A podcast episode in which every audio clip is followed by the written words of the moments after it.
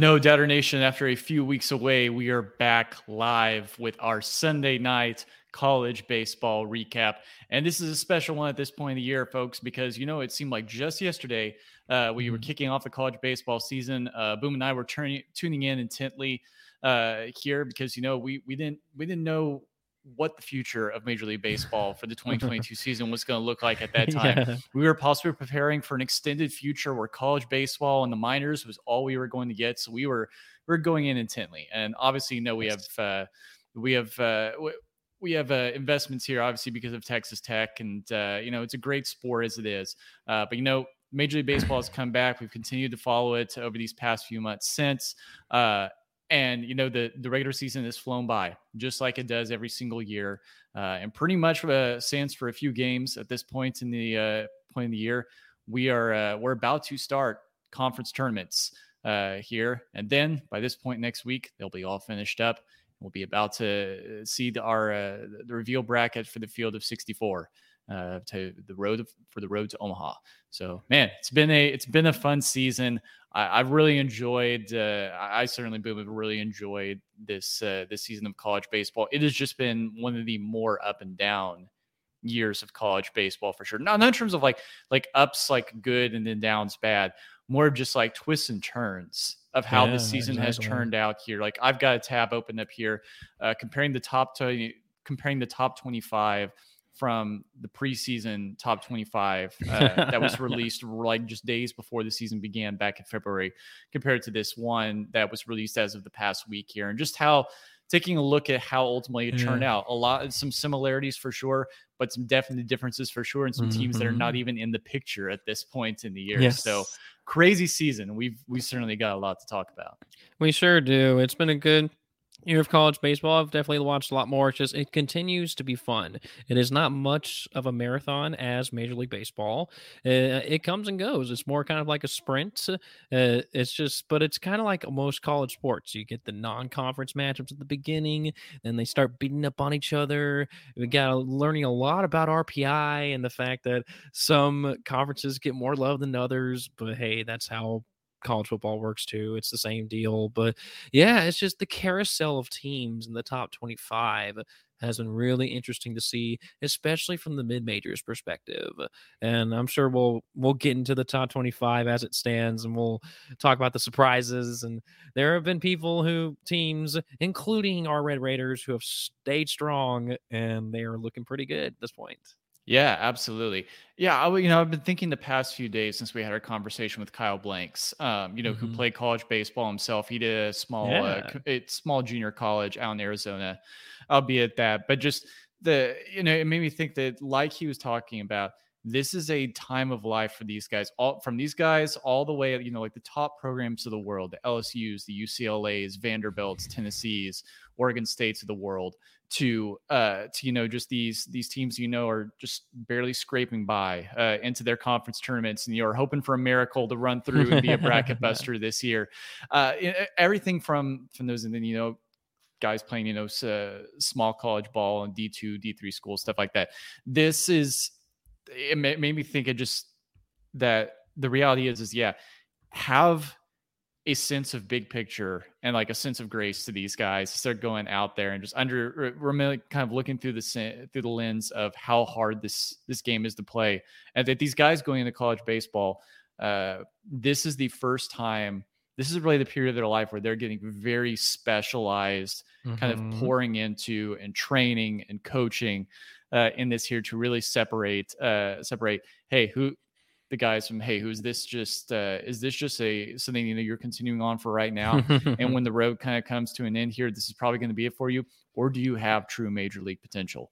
Um, like so that pitcher from tennessee who threw like 105 yeah. yeah. yeah that tennessee team is loaded. There's a lot of guys yeah. potential there for sure. Uh, tony vitello and his crew have, uh, yeah. have uh, certainly recruited well and uh, are building a monster there in uh, in oh, knoxville.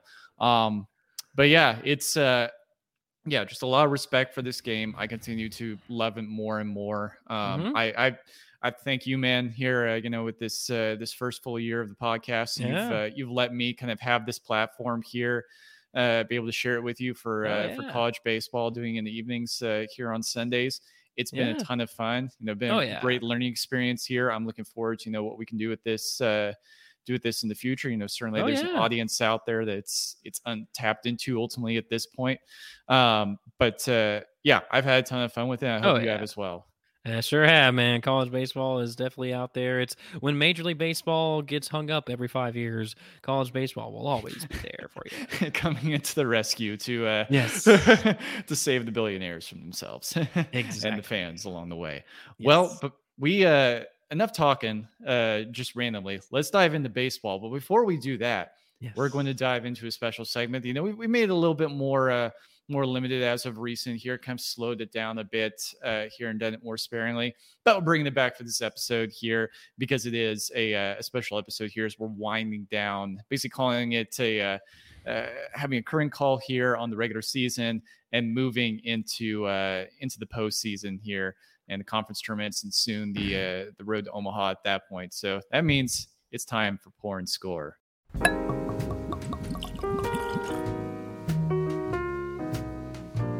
Because when you pour, you score when you're enjoying America's greatest pastime. Uh, boom. How about you? Uh, you start us off with what you're drinking this evening. All right, going all the way to H Town, baby. The summer solstice is not here, but it still doesn't mean I can se- cannot. It doesn't mean I I can't celebrate summer now. So I'm gonna be drinking the St. Arnold's award-winning Summer Pils because it is basically summer. Look at that. Look how eclectic it is. The patron saint wearing some sunglasses, really enjoying his time with a you know with a cooler full of beer. Look at that. I love I love this brewery. Texas's oldest craft brewery. And they have by far the best can art of any craft brewer out there. Like not just here in Texas. I've yet to find another craft brewer in America who has better Or cover art than. St. Ar- than St. Arnold's. Exactly, yes. It has a delicate sweet malt taste complemented by an abundant hop aroma and flavor. The beer is brewed with a fine German malt and copious quantity of noble hops imported from the Czech Republic. There we go. It is 22 IBUs, 4.9% alcohol by volume. So, without further ado, I'm going to be pouring it in uh, H Town beer, H Town glass. Astros, I know it's not uh, college, it, but hey, it's baseball. So, all right. Have you had this one, Trav?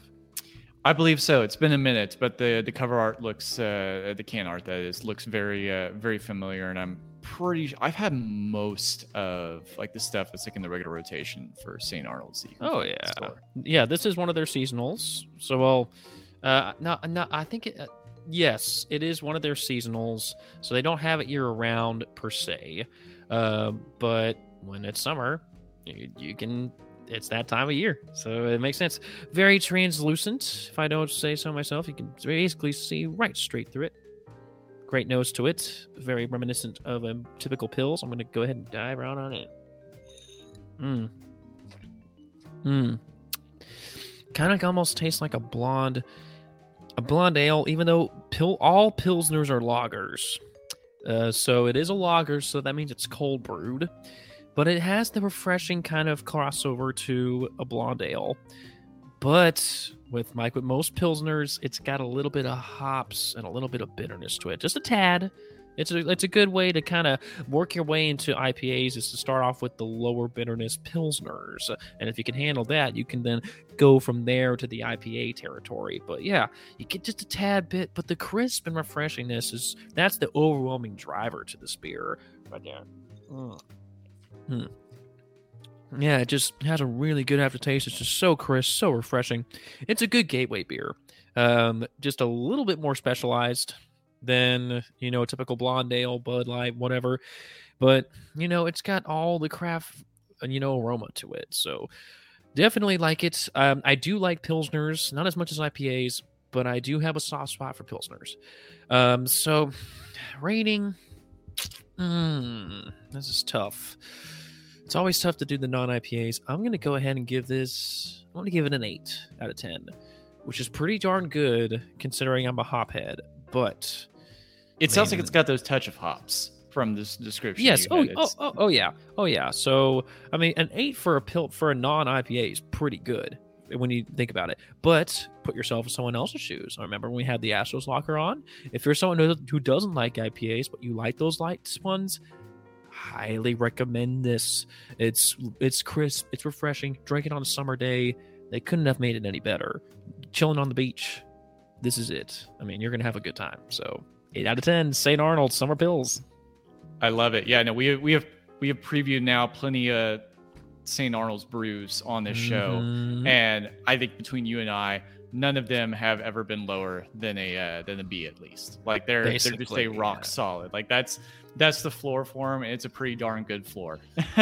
Yo, they, yeah. uh, they nothing that comes out there really is ever subpar. They just do an incredible Exactly. job for sure. Well, I'm uh I'm working through. You know, whenever I come on this show, I always bring something uh, brand new that I have not uh, that I've not previewed before. I'll do repeats here, um, and so right now, what I've got um, that is yet to be previewed is the last of my wine that I'm going through right now. Nice. And so this week I am going with a Robert Mondavi Private Selection Rum Barrel Aged Merlot, California, Wow. 2019. So uh, Dang. enjoying That's a fi- mouthful. yep, enjoying the finer things in life tonight. Yes, there you And so, uh, label here on the back says the Merlot blends the craftsmanship of California winemaking with the exotic tradition of dark rum barrel aging. The cool climate of our coastal vineyards imparts the wine with jammy flavors of plum and blueberry. Man. Select lots are then aged in rum barrels, delivering complex nuances of toasted coconut, molasses, and rich vanilla when added to the blend.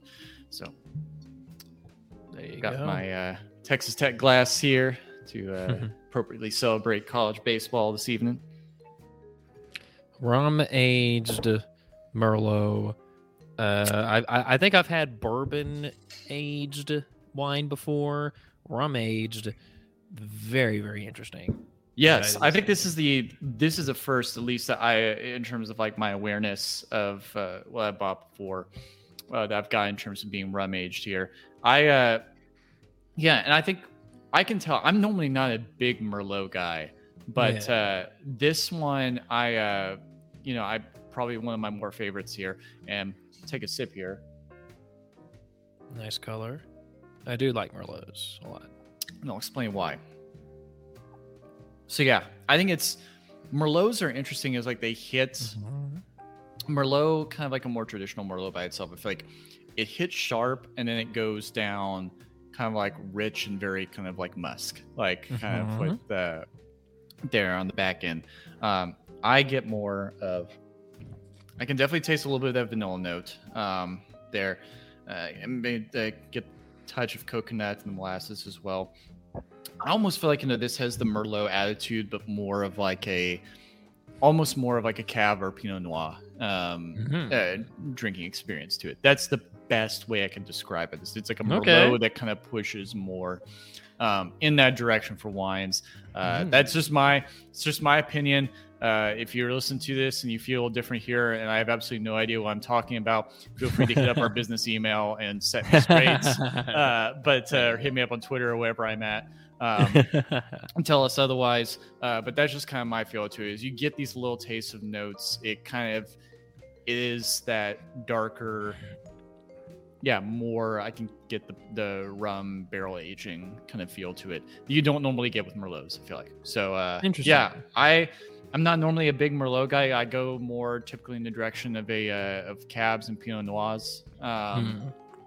uh, so I would say, in terms of what uh, you know, what I'm going to give this one here, it's going to be a good probably. So I'm going to give this one a good eight out of ten as well. There you go. Repping the bees for the win. There you go. For a non Merlot guy, that see, we don't just stay in our wheelhouses. We don't just drink IPAs and cabs here. We like to branch out because our audience has distinct tastes. We are for our audience there. So if y'all are watching, go ahead, give us a comment, give us a like, share this broadcast, show share to us what, what you're drinking this evening because we're all kicking back and getting ready for the work week. So Yep. there we go. Once again, that was the Robert Mondavi Private Selection Merlot California 2019 rum barrel aged. And, yep. Bottled, uh, invented and bottled by Robert Mondavi in in, in Acampo, California. There you go. 14.5% alcohol by volume. Going from 4.9 to 14.9. Yes. Big old jump. And as we always like to end off the segment, we want to encourage our audience to please drink responsibly. So, absolutely, the only way to do it. Cheers to a to a successful college baseball regular season. Yes, sir. There we go. All right, Trav. Let's let us unwind. Let's unpack this season. Absolutely. So let's let's first talk about what uh, you know. It's been a few weeks since we've met here and, and talked yeah. college baseball. Mm-hmm. Uh, let's talk. Let's just kind of go over real quick what the top twenty-five looked like for this past week. This is of the past Monday, uh, May sixteenth, uh, when the top twenty-five came out for the week. Uh, you had uh, number one or uh, number one Tennessee, excuse me, went four and zero oh on the week. Uh, a uh, clean sweep of uh, got a midweek win over Belmont, and then a clean sweep of Mississippi State.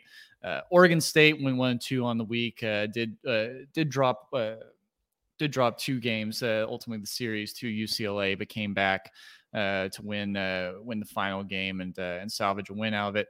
Uh, Virginia Tech went four and zero oh on the week, including a sweep over Duke. Stanford mm-hmm. went four and zero oh on the week. Uh, our own Texas Tech mm-hmm. went Red Raiders went a uh, went a decent one and two over a red yeah. hot Oklahoma Sooners team right now. Yeah. That is I. I I mean, I love. We'll talk more about the Sooners, but I really like that team. That's that's a team that mm. they may hmm. squeak in as one of the uh, as one of the um, uh, you know, it's one of like the last hosting spots where they'll have to go on the road as the two seed somewhere. But I really like, I really like those Sooners' chances to, uh, oh to yeah, make it to Omaha. They're looking like very much like a sleeper team this year. Oh yeah, they've made a really good late surge. Absolutely, mm-hmm. uh, Texas A&M Aggies. They come in at number six for the past week. They went one and two uh, on the week. They uh, uh, unfortunately uh, dropped these series to uh, to the Ole Miss Rebels. Um, but uh, you know, it was still a good one. Actually, I want to make sure I've got that correct. Did the sorry, sorry, folks, you're gonna get a little bit of improvising here. I want to make sure I got that right because that was a close series. I can't remember exactly how it. Okay, yeah, they did drop the series ultimately to Ole Miss there. I thought I had typo for it there. Uh, so yeah, one two on the road at Ole Miss. Um, this week, you know, you can't follow Ole Miss. You'll talk about them in a bit, but they absolutely finished out this year red hot when just a matter of a few weeks ago we thought their season was dead in the water. Um, yeah. Arkansas, the Razorbacks, number seven uh, over the past week. They went one and two. Unfortunately, have dropped two straight SEC uh, series in a row. playing at Vanderbilt this past weekend. Oklahoma State, uh, after a uh, sweep by our Red Raiders uh, the previous weekend in Stillwater, went on the road to Waco to close out the season and got the two to one, two and one series win over the Baylor Bears.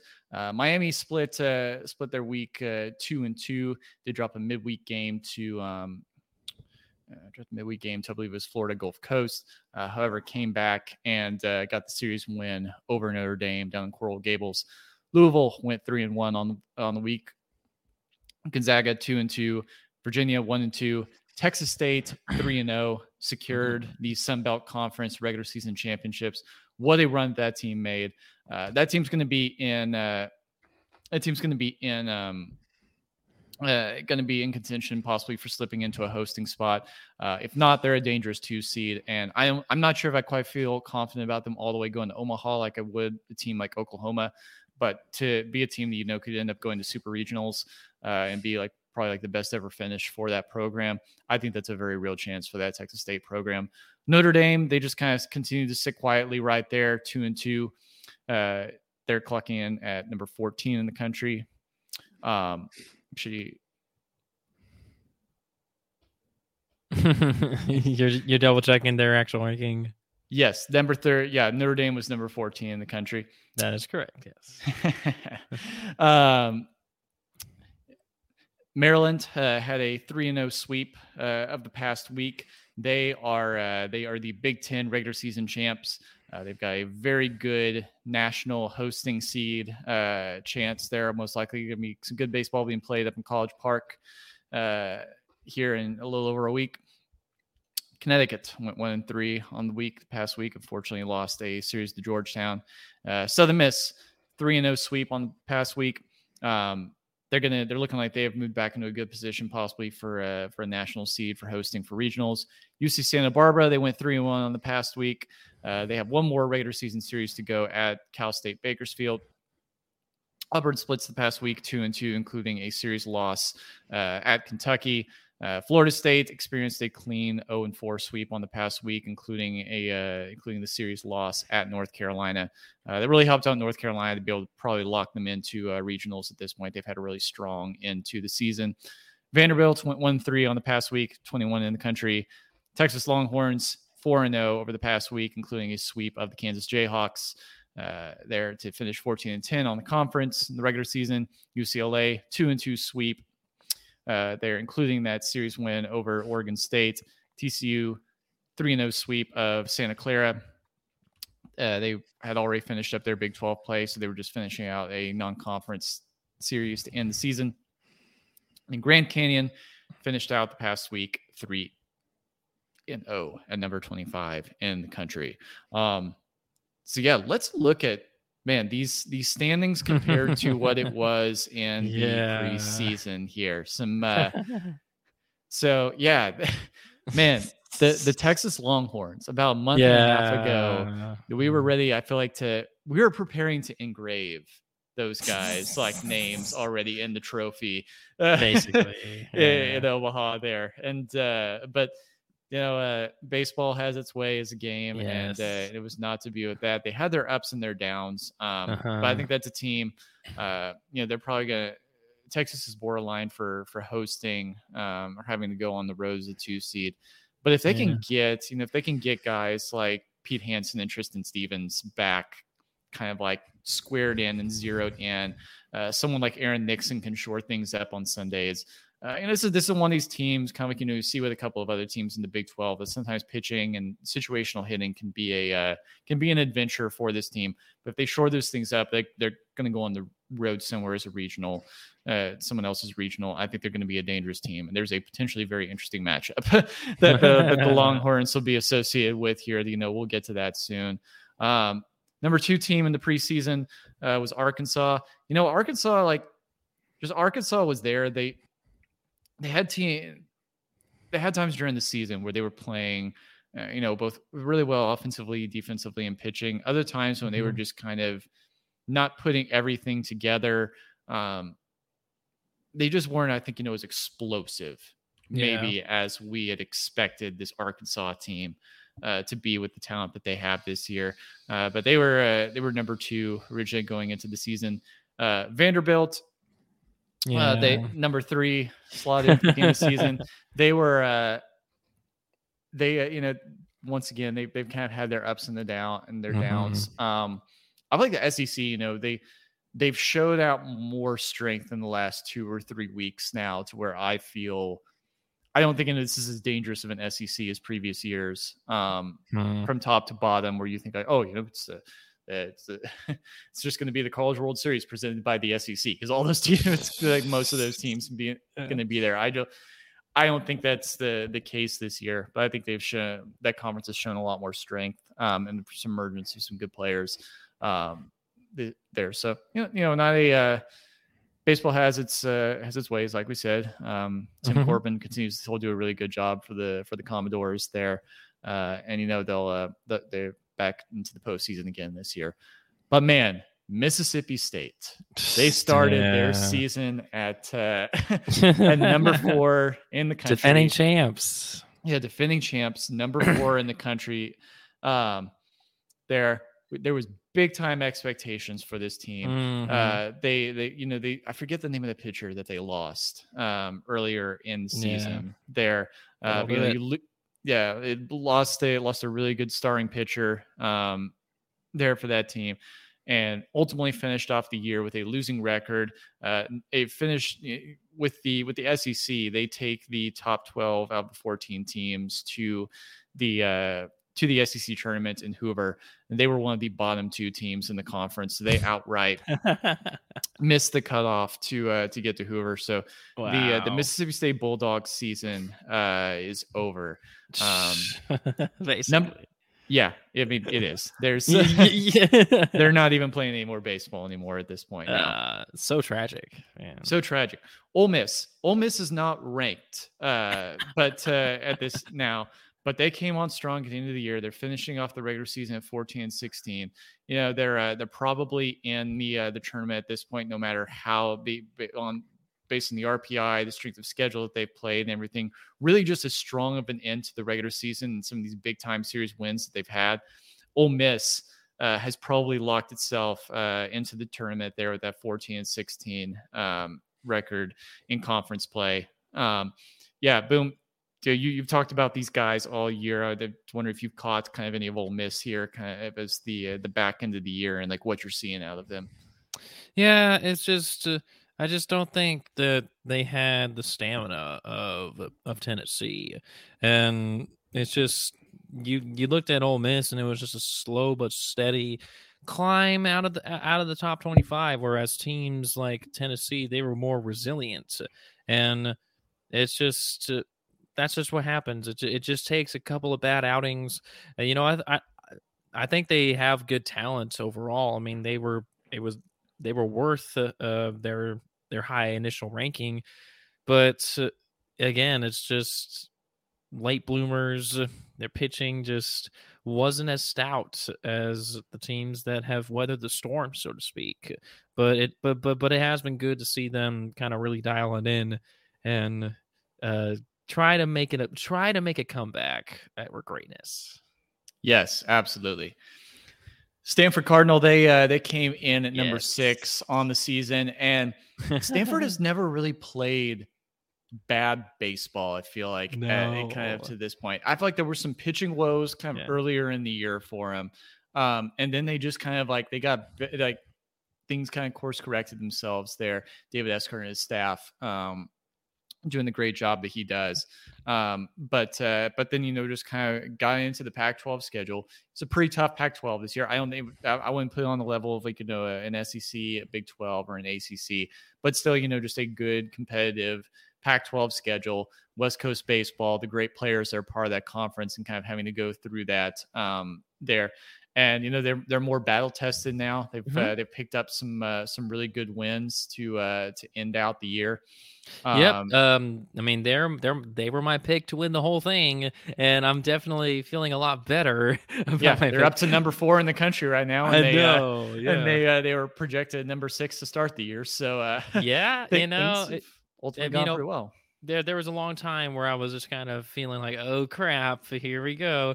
But you look at it, I mean, they there's they're they're pitching. I mean, they get they've got 1.67, 2.58, and 3.12 ERAs respectively. That's a one heck of a one two three punch. And then it's just they got high strikeout rates.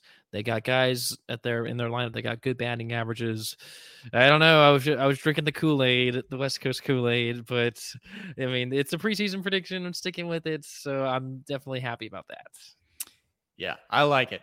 And uh, the next Oklahoma State, they started out number seven in the year. Uh, Oklahoma State now at uh, number eight in the country. You know, they've just yeah. they've been right there. they've weathered once again the very tough Big Twelve schedule.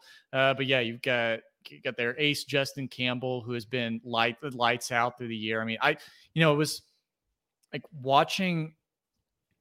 I mean, Justin Campbell for them has been like Brandon Birdsell for yeah. for Texas Tech this year, just in terms of like two guys you know that came in for, to the beginning of the season and they established themselves as big time mm-hmm. talent and like starting pitching in Major League Baseball type talent. Yeah. Uh, so it's he's really helped anchor their pitching. Uh, as their ace, you know they've got guys like Griffin Doersching, uh, there, Cade Trinkle, uh, a lot of other good dudes there at the plates. Like they can they they can bat for power there. I, I still have that Dorsch bomb in my head from uh, from last week where he hit yeah. it hit it 513 yards out of the park, like hit it over the left field suites. they're uh, they're uh, at uh, at O'Brate Stadium in Stillwater. Yeah. Um, that's you know that's you know team that's also had to weather yeah they've had to weather the ups and downs of the the big 12 this year just the the tough schedule the gauntlet that they've gone through. I think they've like a top 30 toughest schedule in the entire country um, something like that. So oklahoma state has been tested and tried. Uh, I, this is definitely one of the better, if not Josh Holliday's most talented team since he's been in Stillwater. So I um yeah, it looks like Oklahoma State probably has uh, has a chance of slipping into one of those 13 through 16 regional spots. I probably put them in a much greater confidence level compared to a team like Tech or, or Oklahoma for that.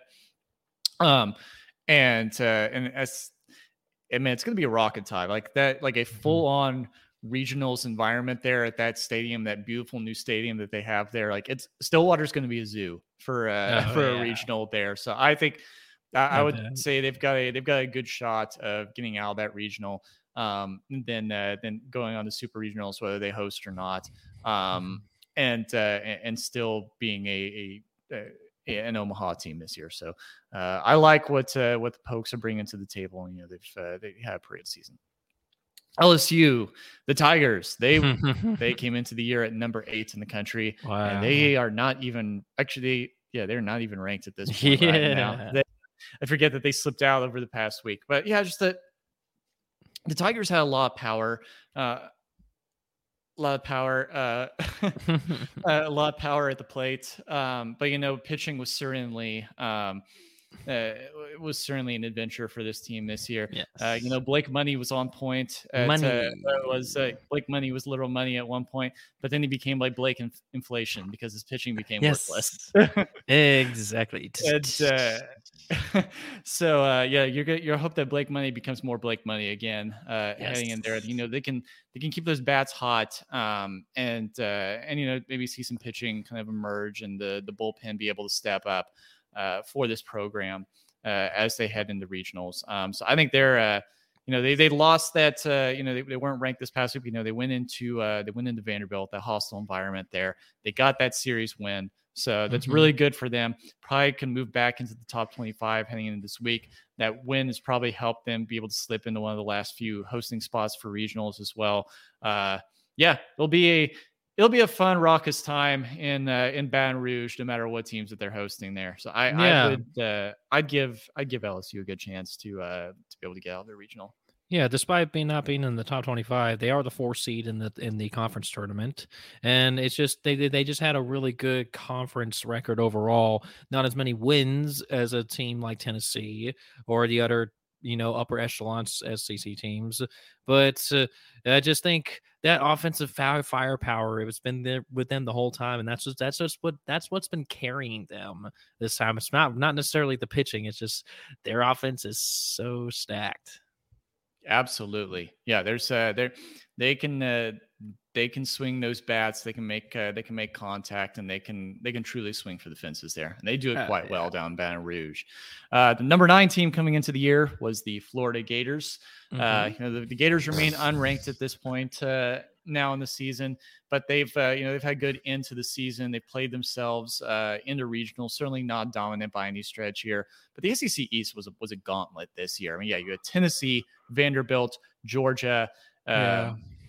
Um, yeah, who else? Uh, South Carolina in there. Uh, just you still had tough teams you had to go through there, and then the teams oh, that no. they play in the West as well too. So uh, it just you, you just didn't see the pitching emerge that you needed to out of that program um, for them to really be a, uh, a contender in their division um, and then be a consistent team that could be ranked week after week. Uh, but you know, Florida, Florida is probably one of those more teams that's going to be a more dangerous two or three seed going on the road this year that you're not going to want to see um, in your regional. So uh, yeah. yeah. it's a bit of a disappointment not not being ranked for those guys, but still, uh, still a good season. Um, NC State, man, this team was hot and cold, uh, like at times of the year. Uh, you know, it looked like we were, uh, you know, we, we had, we were on Tommy watch, uh, thinking, hey, you know, is he going to break Torkelson's record here? Is yeah. he just going to keep, is he going to like, is he going to, is he going to live out the, uh, the no doubter way and truly bat 400 and swing for the fences on everything? uh, you know, his game cooled off. The, uh, the rest of the team, you know, had their ups and their downs this year. Uh, they are uh, they did get uh, they, they did unfortunately lose a series to uh, to Wake Forest this past weekend, which pushed Wake Forest most likely into uh, into the field uh, in terms of that bubble area.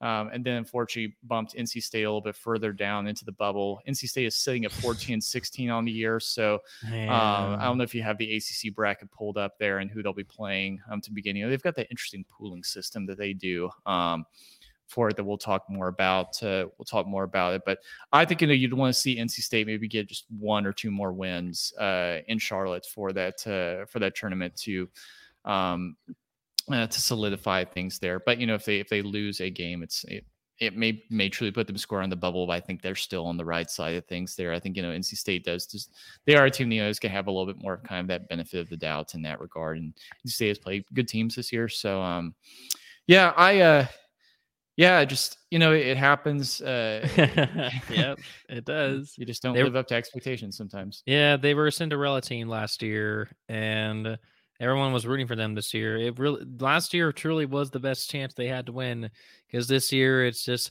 at least so far it's uh, you know it's not looking too good. They have fallen from grace, but you never know when it comes to these regionals and super regionals. I mean, the round of sixty four. Uh, if you're in it, you still technically have a chance. Absolutely. That's the beauty of it. Uh, Florida State. Florida State came into the year uh, number 11. Florida State finishes off the season uh, here as of the past week at number 20. Uh, you know, they did talked about earlier, and unfortunately did get swept on the past week. If Florida State played in a tough ACC this year. They're, uh, you know, you saw great performances in their pitching out of guys like Parker Messick, but it was as we had we had talked about the previous times this year that just that it, this is a very different year compared to what Florida State has traditionally been. This was a great pitching Florida State team this year, but one just say like the offense was n- has not been potent whatsoever. They just don't they the, the bats have gone cold a lot of times uh, Mhm. this year down Tallahassee. Um, so it is, I think it's a great thing. Like college baseball truly is built on strong pitching, so that can take you really far. Um, but uh, way Florida State has looked as of recent, they've fallen out of hosting position probably at this point now, uh, Yeah. barring some success in the ACC tournament. Um, so, and if they're going on the road, I just don't have a ton of faith um, in this group. I just, I, I think there's better teams across the country that they're they're likely to square up with, and uh, you know, great, great for getting back to regionals again uh, this year, but uh, just not quite the horses that you're going to need to be able to make a deep run in in the tournament. Yeah. East Carolina, man, East Carolina came in number 12 in the year. Uh, they just absolutely had a disastrous start for like the first month or so. Uh, in recent weeks, they've truly, uh, yeah. truly turned it up. Uh, Mhm. Probably played themselves uh, into the field at this point. Uh, uh, East Carolina's a team that's going to go on the road. Uh, somebody's regional, and you're not going to want to see them um, based on the way Yeah. they're playing. Yeah, I know. I mean, we we both picked him to go to Omaha, and uh, maybe there, maybe this is going to be our mulligan pick. East Carolina going to Omaha. I mean, it's just everybody else. We we we just I don't know that Carolina Kool Aid. We were just drinking it too hard, maybe. But hey, it ain't over till it's over. Yeah, absolutely. Um, number 13 in the country, the Notre Dame Fighting Irish, and the Fighting Irish right now are number 14 in the country, so they're right there. Uh, Yeah. They're the Irish just like they've quietly been there. I I know. I don't know what to think of them. I've not followed this team a ton this year. Yeah. Uh, or uh, Notre Dame is, I think, just they, you know, you, you good on them for for battling through what what they have to deal with. Just there, you, you just you're dealing with obviously high high standards of uh, high academic standards there in terms of what you uh, what you can get for recruiting players. Um, and then just the challenges of being in a very northern northern environment like that in South Bend, Indiana, where it's definitely an adventure over the uh, the first couple months of the season, uh, playing baseball um, up there. But uh, you know, Link Jarrett's squad has been uh, has has been there just all year. Um, I wish I had more in depth analysis and kind of what I've seen out of them. I just I'm sorry, any Notre Dame fans that li- that are listening. That listen to our show or pick up on this podcast. I don't have a lot to talk about with your team here. Uh, I will pay intent. I will pay intent to them uh, as much as I can here in the ACC tournament and going into regionals. Try and provide you more updates. So as long as they're they're still playing in the postseason, I just don't have a lot that I can talk about right now. better better late than never. Better late than never. and, and then our Texas Tech Red Raiders. yes. Yes, they started the year at number 14 in the country, and as of the past week, they were up to number five in the country. And you know, I you know what what the D1 guys, uh, I think what Kendall Rogers specifically was talking about, um, talking about this team is that like yeah the in previous years, Tech has been like just a lock, Seems like always for being like a top ten or top five team uh, going into the season. Uh, but this year was just in terms of the sheer amount of talent, like upperclassmen level talent that uh, that graduated or moved on to uh, to, to the pros, and uh, um, and just with the, the amount of young guys in and kind of some of the holes that had to be filled in the transfer portal, maybe not with the most elite talent. That it's like, hey, there were some certainly some more questions for our Red Raiders heading yes. into the year than there were answers. Um, and it was kind of a story. Uh, there was kind of a story of multiple parts for this team throughout the year. So uh, the first month, a month and a half of the season, uh, and we saw a lot of small ball, uh, a lot of mm-hmm. really you know pitching and defense locking things down for this team. Uh, not the best competition. The competition level increases, and you saw really kind of the bats heat up. You had a lot more of a supporting cast around guys like Jace Jung and Easton Morrell. Um, and, and, those guys to where they it wasn't just like two or three guys completely carrying everything uh, like it was more in the year. But then you saw a lot of just really sloppy situational play as well. That they weren't playing like that, that they looked very one dimensional.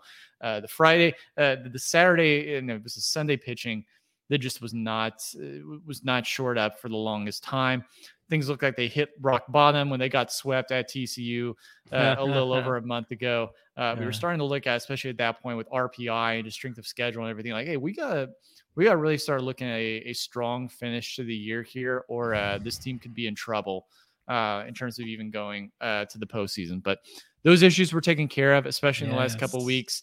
Uh, I didn't even realize that Chase Hampton was dealing with the was dealing with like an illness that he had earlier in the year. Because wow. uh, Chase Hampton was money. Like I got to see him. I got to see him in person out at a uh, out at DBU when they had a midweek game yeah. against them back in back in March. He looked great then. Yeah, apparently he was ill for a little bit of time. Uh, just kind of like really like uh, wrecked him physically uh, there mentally a bit, and just kind of took some time for him to get back. But the last two uh, the last two outings that he's had last Sunday versus Oklahoma State, and then this past Sunday versus uh, this past yesterday, Saturday against uh, against Oklahoma. Um, Chase Hampton has just had great control. Uh, nice, uh, nice arsenal of pitches that he's using. He has confidence. He has swagger out there. He uh, he looks like a guy that that's ready to lead Tech into the postseason. Oh, uh, yeah. I think you're seeing. Uh, I think you're seeing you know some bullpen pieces starting to come together mm-hmm. and develop more confidence and to be there to you know you still might have to use quite a few pieces in the bullpen but are like great for for sort of situational situations you know you can get your lefties and your righties out there uh, depending on the, who they're facing they can take care of that you can work with those guys um, exchange guys in and out um, and I like more of the depth that's forming at that point right now. Uh, I like our Red Raiders to, yes. you know, whether they squeak in to host or um, or to get uh, or you know have to go on the road as a two seed. I like their chances, and I'm beginning to believe more and more in them mm-hmm. as an as an mm-hmm. Omaha dark horse. Now, you know, I I've yeah. talked about it a couple of times now. I've talked about this talking tech guys that I've seen. I I kind of capped. I capped this team out at super regionals yes. as like their potential. Yeah. Um, I thought, you know, hey, it's still a really talented team, but just not quite the horses, you know, uh, of a team that we, we've had in previous years. And then my expectations went up quite a bit with that Oklahoma. Sorry, I heard something like thud or explode. That was really weird. Um, oh wow, man! you, yeah, uh, editor, you can cut that out. Um, anyways, yeah. anyways, yeah, I uh, and so I really drink the Kool Aid after drink the Kool Aid after the Oklahoma State sweep. Um, and then, uh, but then, you know, kind of was brought down back to earth a little bit here, uh, you know, with Oklahoma, them and they up taking the series win in Lubbock. But here's the thing I think the Oklahoma team is very, very good. I like this team. I just like this team to be able to grind it out. Mm-hmm. Uh, I think this team has, has an advantage in regionals. I like the chances of them having a chance to be able to grind it out in supers and go to Omaha. So yeah, yeah. I mean, I picked them to go to Omaha at the beginning, and really, I admit that was more so of a homer pick on my part. Uh, but after having watched them, which because I have watched them quite a bit, it wouldn't surprise me if they if they didn't make it. Uh, so yeah, I think you're uh, doing a more pragmatic pick there, Travis. You know, it's just they just the, the the team, the Tennessees of the world, they're on another level. However, Tim Tadlock, he is the reason why they're in the top five. He's the reason why they have proved all the all the haters wrong. If anybody can do it, it's under his leadership. And this team can beat any other team on any given day of the week, even the Tennessees of the world. Uh, it's because Tim Tadlock knows how to work with what he's got, and yeah. it, this season proved it. When you had all the people leave, and he has a uh, less stacked deck, so to speak, he's still able to flex. So I don't know. Uh, I mean, I just like I said I just I I don't want to get my hopes up, but I mean, I, I I don't know. I'm just gonna sit back and enjoy it and just hope for the best. yeah, I like it. No, I I I feel like this man. This this season just reinforced that Tim Tadlock, yeah, is like is very much a top five coach in all no. of college baseball. Oh, top yeah. 10 or top five coach. He oh, just yeah. runs circles around other coaches. Like he, Seriously. he makes other teams look silly year after year. uh, like when he's got elite talent, like that elite talent shines. When he has talent that you know he's having to more kind of like coach up and develop, uh, he brings the best out of those guys um, yeah, there, there, will be a Tim Tadlock statue someday uh, on the Texas yes. Tech campus because that man is a legend in the making. He will mm-hmm. he will retire as the all time winningest baseball uh, coach for Texas Tech. And you know, Larry Hays set that record. Uh, you know, during all those years that he was coaching there, all those original um, uh, regional appearances that he got the uh, the Texas Tech baseball program into. Uh, but Tim Tadlock is going to retire a legend for sure in at Texas Tech in college baseball. Absolutely. And then moving on, the uh, next, the Arizona Wildcats came at number 15 in the year. Uh, they they they finish out the season unranked. Uh, you know yeah. they're probably going to go on the road as a three seed um, regionals at this point. Uh, just yeah, never a lot of offensive firepower with this team, but it wasn't always consistent. And the pitching just certainly I think just did not come together all the way around uh, uh, for this team this year. Yeah, I I kind of fell off of uh, off of following the the Wildcats. Feel yeah. they fell off the top twenty five a while back. Um, I don't really know. I, I don't have high expectations for the Wildcats this year. I think that's uh, I I don't see them as being a team that goes into someone else's regional and is and is scary uh, there. I think you know okay, good good good year under uh under first year coach Chip Hale to um to to get back to regionals, but uh, um yeah, I just don't have huge expectations beyond that. Yeah. Georgia, the Bulldogs started the year at number 16 in the country. Uh, they will probably go to regionals, getting in as like a two or three seed in somebody's uh, these regional, but uh, you know they just finished squarely middle of the road in the SEC this year. Um, I think it's the I think it's Jonathan Swanson, their ace that they had, was injured at points of the time. Uh, uh, during the season. Uh, pitching wasn't exactly always great beyond him. There's not a lot of consistency with this team. Yeah, you play a tough SEC schedule, uh, but this team I think certainly underachieved um, compared to maybe what his expectations were going into the year. Uh, TCU Horned Frogs started out the year at number 17 in the country. So the past week they were number 24 in the country, but uh, you know they win the regular season. First year head coach Kirk, Kirk Saarloos uh, at the helm there for those guys. Um, you know, you you win your conference, you go 16 and 8 in conference play.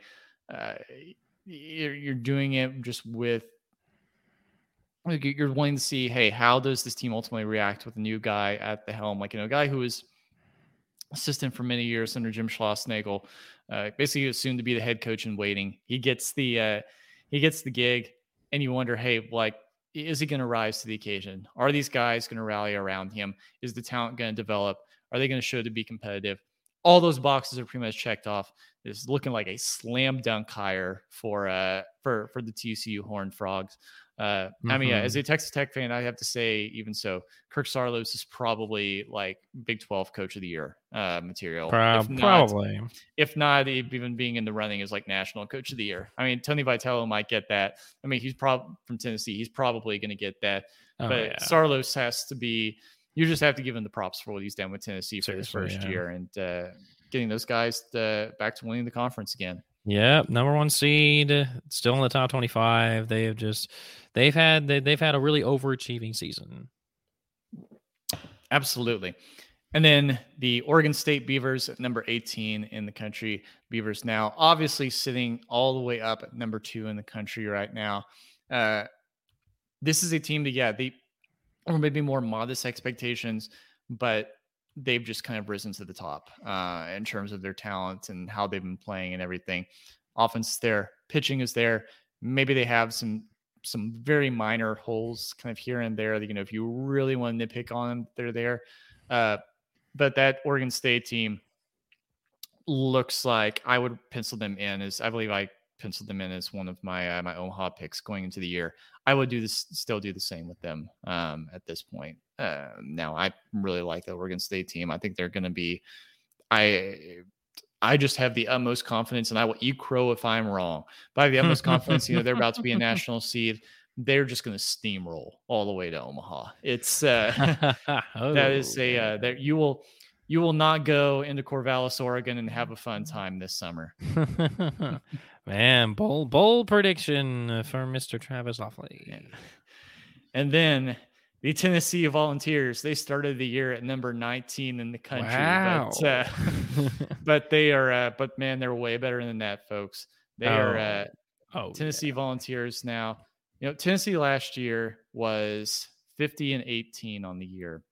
Yeah. Tennessee now, I can pull up their uh, their record where they're at this year. They are 49 and 7 on the year.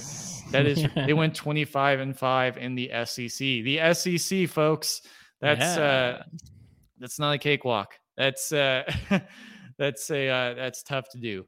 Um they yeah, certainly Tennessee, deserve it. man, Tennessee replaced a lot of talent last uh, from last year. Uh and in I was responsible for that college world series run, but they've brought in these new guys and and guys are stepping up to to fill those spots. And this team, they've never peaked at any point in the year. Like we never looked at them like thinking like, hey, they peaked too early. Like they're still playing their best baseball.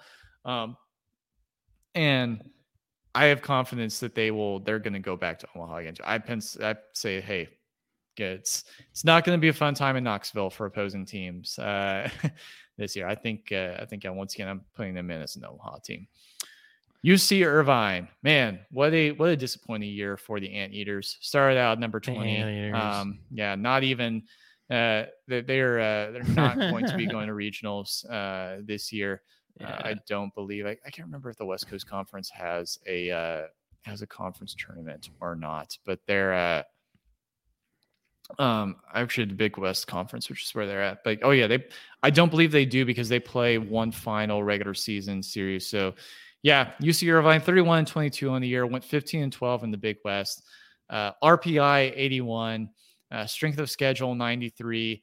Yeah, that's not going to do it. It's uh, yeah, pretty much it's game over for for UC Irvine. Uh, yep. Play with pride. Finish out the. Uh, you're going to go uh, uh, cross town to your uh, Orange County rival, Cal State Fullerton, the Titans. Uh, play them hard, get that win, get that uh, get that series win, get that sweep if all possible uh, start to you know honor your guys that, that are seniors and are going to be moving on. Start looking ahead to, uh, to you know the guys who are going to be back on the team next year. You're recruiting all that. Uh, but just things obviously just did not pan out for uh, for UC Irvine this year um, in terms of anything that could uh, could get them to Omaha.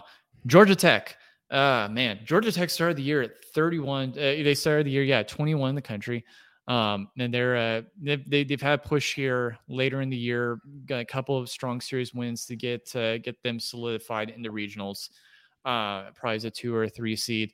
But they uh, they even just like a few weeks ago, we were looking starting to look at Georgia Tech as a bubble team, and um, you know, they've extended longtime coach Danny Hall again, I believe, for another five or six seasons um, with this program. Uh, but it's just it's interesting that they they've decided to do that and they continue to believe in him. But uh, Georgia Tech, kind of their their biggest Achilles heel historically for this program is high powered offense, not a lot of pitching to back it up. Um, and just that that's not a great combination for for going deep into regionals and ultimately getting to Omaha. So, uh, you know, maybe maybe they really truly turn things on and get some strong pitching to to match their defense um, here heading into the postseason, and they go on the road somewhere um, and uh, and become a, uh, a, sleeper team and start to maybe get some excitement. Uh, they get through regionals and we start to look them, at them as maybe having a chance and in supers to going to Omaha, but uh, just not gonna. It just yeah. Once again, I feel like it was kind of an underachieving year here for uh, for the Yellow Jackets. Uh, have a lot of talent, but just not fully putting it all together. Dallas Baptist, DBU, they came into the season at number 22 in the country. Yeah, uh, I think at one point, the, the one the highest at one point they were up to was 16 in the country, but uh, they just they were a very up and down team this year. Um, mm-hmm. Um, that more, uh, I think they they had they didn't even you know um, in the Missouri Valley Conference, I don't think they're even. Um, I don't believe they're even uh, even winning their conference, but they do have a, a very high RPI, great strength of schedule, everything. They're locked into the into regionals um, somewhere on the road, um, but uh, just never nothing. That's a team that had a ton of power at the plate. Um, sometimes they were putting together really good at bats, other times not so much and it think just never fully materialized um, for this team uh, in, in, all in all phases of the game. Um, but uh, yeah, Dan Heefner is still a great coach there for that DBU program.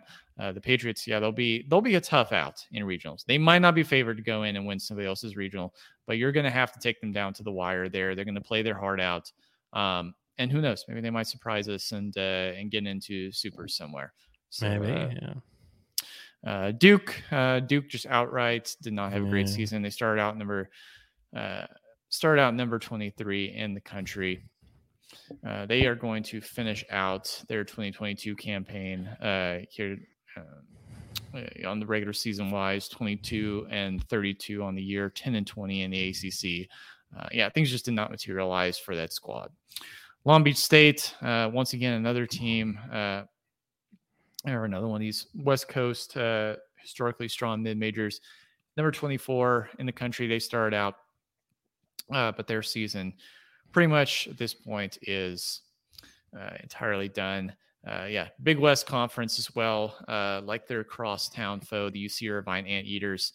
Uh, 26 and 27 on the year to this point, 14 and 13 in the conference. Uh, they've got one last uh, one last series that they're going to play at UC Davis. Um, once again, uh, yeah, RPI 112, strength of schedule 71. And eh, nope. Uh, uh, yeah, good. exactly. Uh, yeah, finish it out strong. Play with pride. Um, pack it up and uh, and try again next year. But the Miami Hurricanes, a team that I picked as a uh, as, as one of my Omaha eight. Uh, yes started out number 25 in the country. They are all the way up to number nine right now. Oh, feeling pretty um, good about that one. yes. Uh, Carson Palmquist has been excellent uh, force on the mound for them this year. They have had that. They've had some offense that, you know, has kind of come together. It's sometimes the offense that comes together. Uh, the, the, uh, the pitching all of a sudden struggles a little bit. Uh, you know, they, they, they jumped out to such a huge lead in the ACC at the beginning. And they kind of had this stretch where they were just had a bunch of these one and two weekends where they were dropping series, but they were still out so far ahead. Uh, but it was just like, hey, it's kind of looking more fool's gold. Like this team maybe picked, peaked a little bit too early. Well, they're coming back in the form now. Um, mm. I uh, I like uh, like the chances here of this Miami team. Uh, likely going to be hosting as national seed down in Coral Gables. Um, it's uh, it's going to be a tough. Uh, this Miami team is going to be a tough out. I think they play with a lot of pride.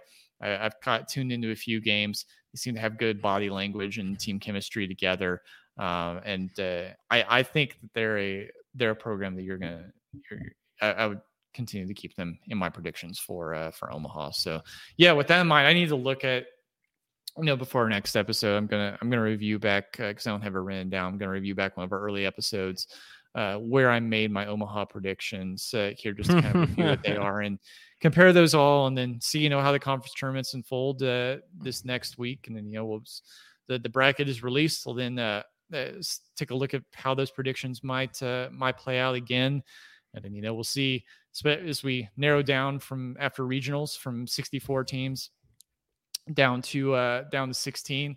Uh, we'll see again like what uh, what teams remain in contention, what then are uh, the, the new contenders for uh, for Omaha at that point. Uh, and it'll be a fun time going through it all for sure. Absolutely. And when Omaha obviously comes, we will see how our eight picks happen. But man, you know, just comparing the two, it just goes to show you the volatility of college baseball, the parity of it, which was what makes it so much fun. I mean, I just I thought Arkansas was going to hang tough, and obviously, I gave we probably all gave Mississippi way more credit, Mississippi State way more credit than it deserved. Uh, Texas is Texas, and they're underachieving, obviously, because their standards are so high. Tennessee is just that. I mean, they're the story of the year, really, of the regular season so far. I'm proud of Stanford. I'm proud of Texas Tech. Um, Texas State, really impressed with them. They just really came out of nowhere. A lot of these mid-major teams. It, Texas State, I, I don't know if you you've heard like the the D1 guys uh, talk about it, or if I kind of rehash what they've talked about. But you know, Texas State, that's a very upperclassman heavy team. A lot yes. of seniors. They bring in a lot, like much of their recruiting. Uh, yeah, they they don't have a recruiting advantage. I mean, Texas is a baseball rich state, but you're just down the street there from UT. Uh, You know, te- Texas State, it's uh, as a program, it just does not have the resources that other programs do. So they dig in really deeply. Steven Trout and his staff into uh, into recruiting the junior colleges. So they've got yeah, a lot of a lot of really old dudes that are like 23, 24 years old that are like been grinding out uh hmm. grinding out their baseball career over time. You know, so they've got their you get these guys, you know, they've, they've got their, they've had their COVID extensions. They've had, uh, they, they've been playing their junior college ball. They've been playing a lot of baseball for a long oh, time. Oh, yeah. So they have come in as a, uh, they they they've shown really to be experienced. I think just this is a you know with college baseball, it's hard to you know comparatively to college. Uh, uh, compared to college basketball, to get like a St. Peter's type of uh, of Cinderella story, it's hard, you know, to get like a four seed uh, I think you know back to last year, uh, New Jersey Institute of Technology, I believe, went on the road to the uh, to the Fayetteville regional against Arkansas, and uh, they they did not make it out of that regional. But you know they were kind of like a Cinderella team going into that regional. The the fan base there for the Razorbacks really celebrated those guys coming in as like a feel good story and and competing as hard as they did. Uh, but r- rarely, really, if ever, do those type of teams ultimately. Rise through the uh, rise through the bracket. But uh, this is a Texas State team. I think Texas State can be a Cinderella type program for sure. I mean, they're still ranked right there, but they're not that. Just a lot of fans, the most diehards within college baseball, aren't going to be super familiar with them in terms of like you know having seen them in like big marquee matchups. Uh, you just don't get those in the Sun Belt. You've got to grind it out. Oh, uh, yeah. But um, Texas State, yeah, like I said, really good opportunity for them to host. Give an experienced team. Uh, it can be a hungry team, whether they host, where they have to go on the road. They they're playing great baseball all around. You're not going to want to face them. Yep, uh, they've they've really proved themselves, and just having all those JUCO guys, it's like, hey, you're overachieving at the supposedly inferior level. I don't. Well, how about you want to play for a D one school? And that's just it's it, it's too much to pass up uh, for Texas State. Yeah, man, I get. I've been man. You have to think too. Like that's like for those guys. yeah, once again, they're just trying. You got these guys that are grinding out a college baseball career, trying to uh to make it work if you're a junior co- junior college guy and and Texas State gets in touch with you and says, "Hey, we want you to come play college baseball for us," that's that's the equivalent of getting called up to the majors. Like that's uh, yeah. yeah. in the in the college baseball world. I mean, that's just those guys have gone to this point. It's just it's a great story. You you have to really. You know, we we here in the state of Texas, we uh we we make Texas State can be the butt of a lot of jokes. Um, but the Bobcats They have had an incredible baseball season this year. Props to them. Um, yep. I I'll be cheering them on in the postseason for sure. Oh, for sure. Horns down, heard around the world. Yes, one of the, one, one of the mo- throw your ace on the throw your ace on the mound for a midweek game to get the win to bolster that RPI to take oh, down that uh, to take down the team that's like a 30 minute drive away from you. That's uh, that was that one of was, the best moments of the season by far. Absolutely. Um, it was epic, man. But yeah, Maryland gotta hand it to them. They were in, they were out, but then they stood strong. Air the shire, and you know it's it's good to have one team uh, stand out amongst the bunch there.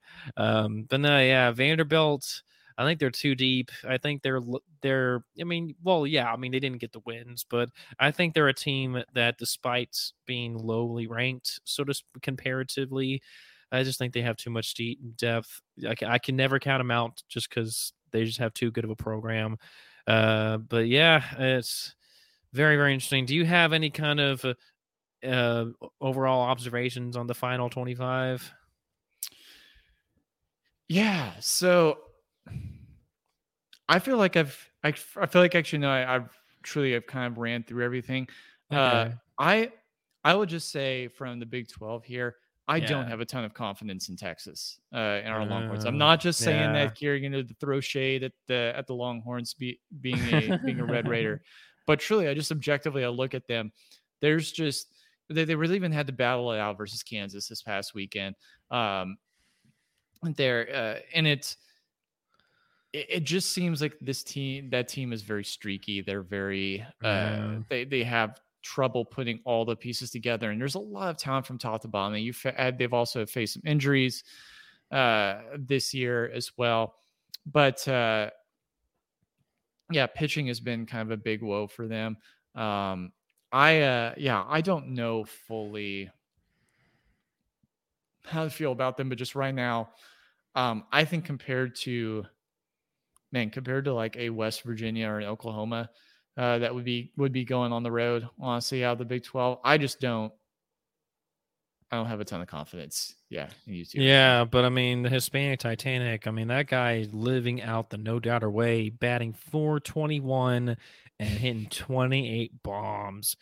Ah, he can be our no doubter player of the year for all I care. I'd have to check a few others, but I'm pretty confident in assuming he probably is going to be it because man, he's their shot. I would love to see.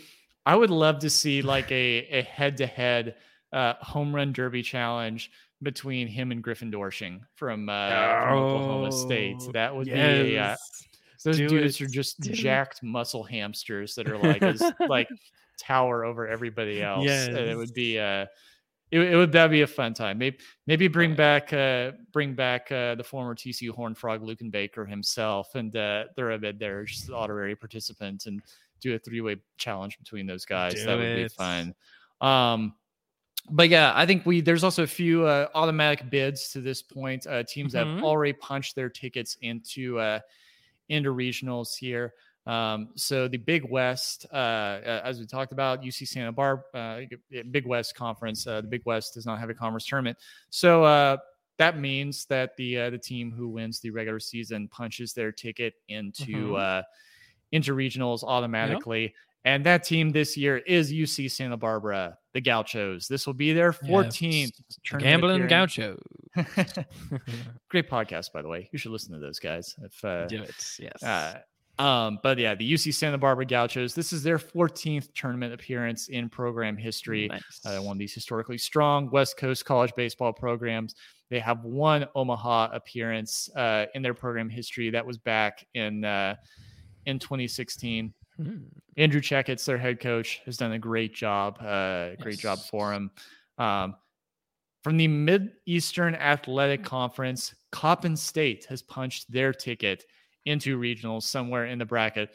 This is their second ever conference championship, their first since 1995, and their first ever NCAA tournament appearance uh, outright. Uh, Coppin State, a, uh, a, a, a, historically black university in HBCU uh, out of the Baltimore, Maryland area. Uh, really good to see those guys have that success um, there. Congrats to all of y'all in that program. Hope y'all have a blast going and playing in there. May the odds be in your favor. And hey, maybe yes. you'll be a Cinderella this year. Uh, you never know. You get, get to uh, get to the field of 64. Anything can happen. And then the uh, the third uh, the third lock in for the tournament that we have as of this point right now, ticket team has punched their ticket uh, here is Columbia out of the Ivy League. Yes. So uh, this will be the seventh NCAA tournament appearance for the Lions in program history. Their last appearance was back in 2018. Uh, there are, uh, you know, actually, before we talk about the bubble teams, let's just pull open this here, courtesy of D1 Baseball. I'll pull it up here and share it on my screen. Um, our field of field of 64 projections from D1 Baseball.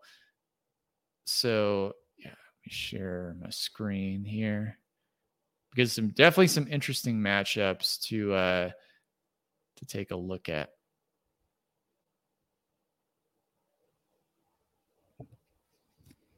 Look at that, man. Yeah, yeah.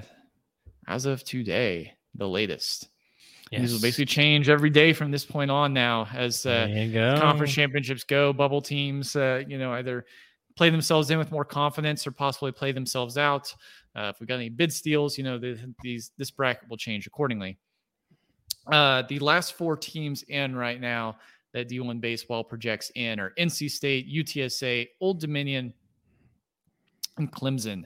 Then the first four out they project are Iowa, Kennesaw State, San Diego, and Louisiana. Uh, hopefully that speaks for itself here. If uh, you understand what, what we mean by this, last four in, meaning these would be the last four teams that we project in, that D1 that is projects into the uh, the field of 64 and regionals.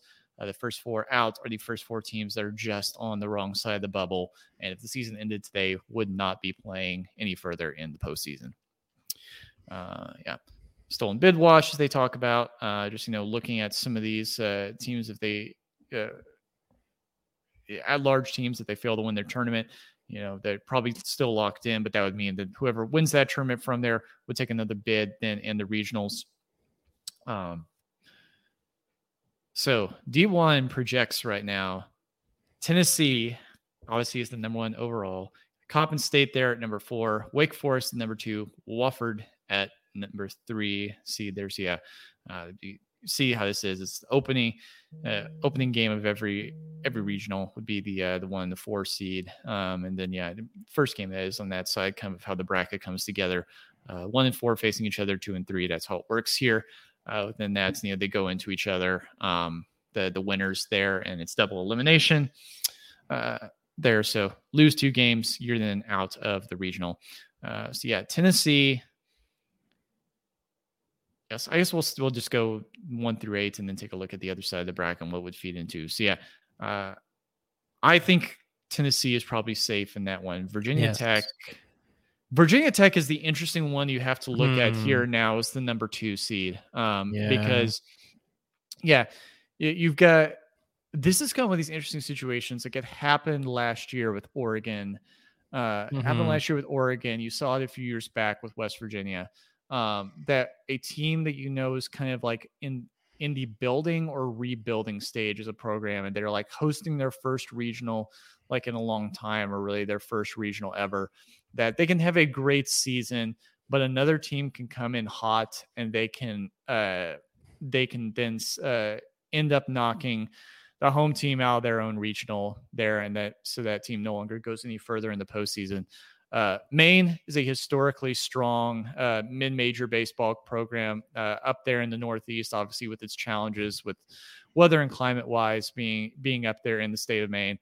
Uh, I would look at East Carolina and West Virginia are definitely two teams that uh, you know you could you could see Virginia Tech dropping the opening game to Maine potentially, um, and even you know, if they come back in, a double elimination wise knockout Maine, that a it wouldn't take it with one.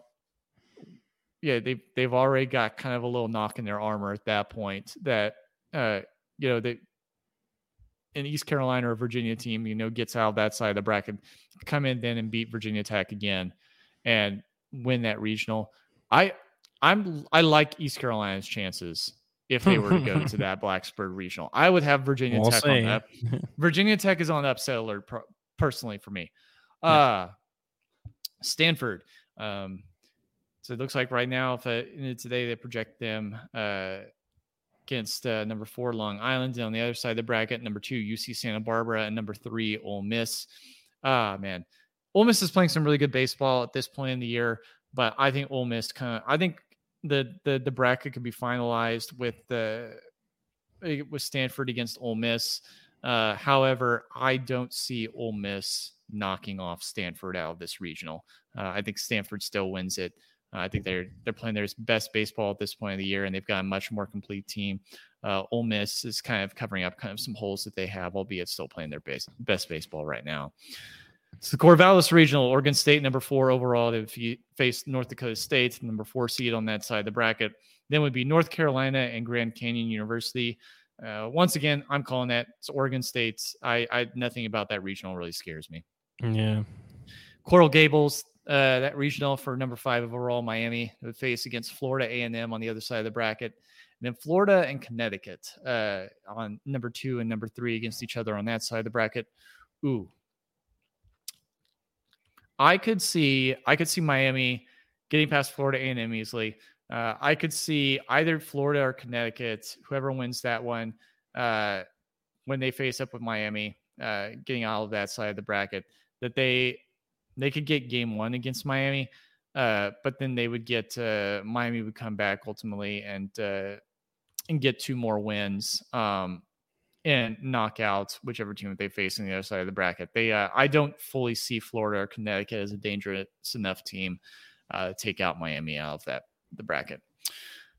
To the College Park Regional, so we have Maryland number six overall Mm-hmm. It's a national seed. against uh, against Fairfield, number four, and then if, uh, if this was uh, D1 projects our Texas Tech Red Raiders to be the number two seed in this regional, going up against the number three Liberty Flames. I'm all right.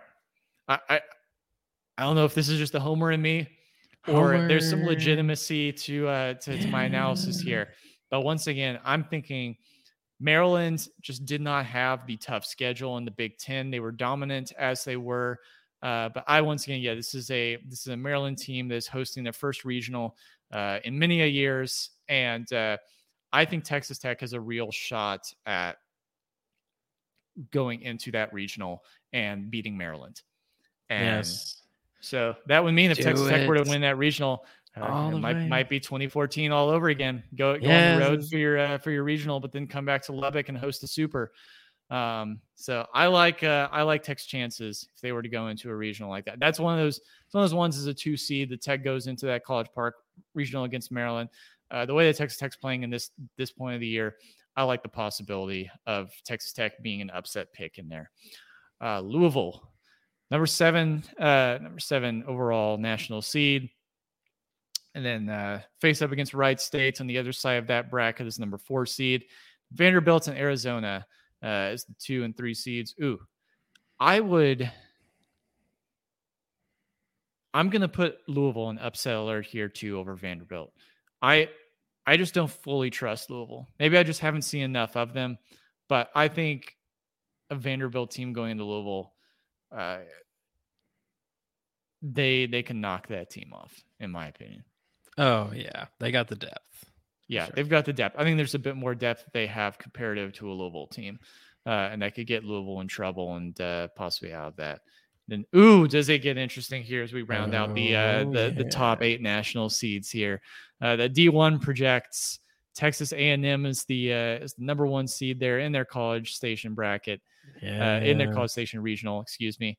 Uh, going up first on their side of the bracket against number four, uh, against the four seed Army, uh, the Black Knights. Uh, man, Army just keeps playing solid baseball year after year after year. It keeps going to regionals. Uh, good, good on those guys. Playing baseball is the easiest thing that uh, that military academy members do.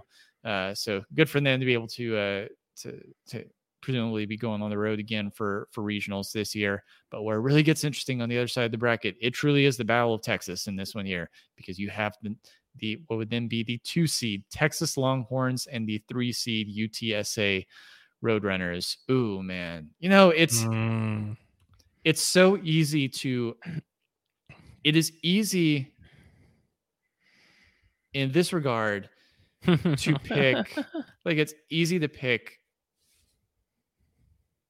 A&M ultimately to lose this because you know they're going up yeah. against Texas and it feels like Texas just has their number uh, all the time. But you know, Texas A&M did get that midweek win over U uh, over UT earlier in the season, so they've already beaten them once um, there. But it just seems like yeah, as, as much as the the overall success has been better of Texas A&M since they left the Big 12 in a lot of sports.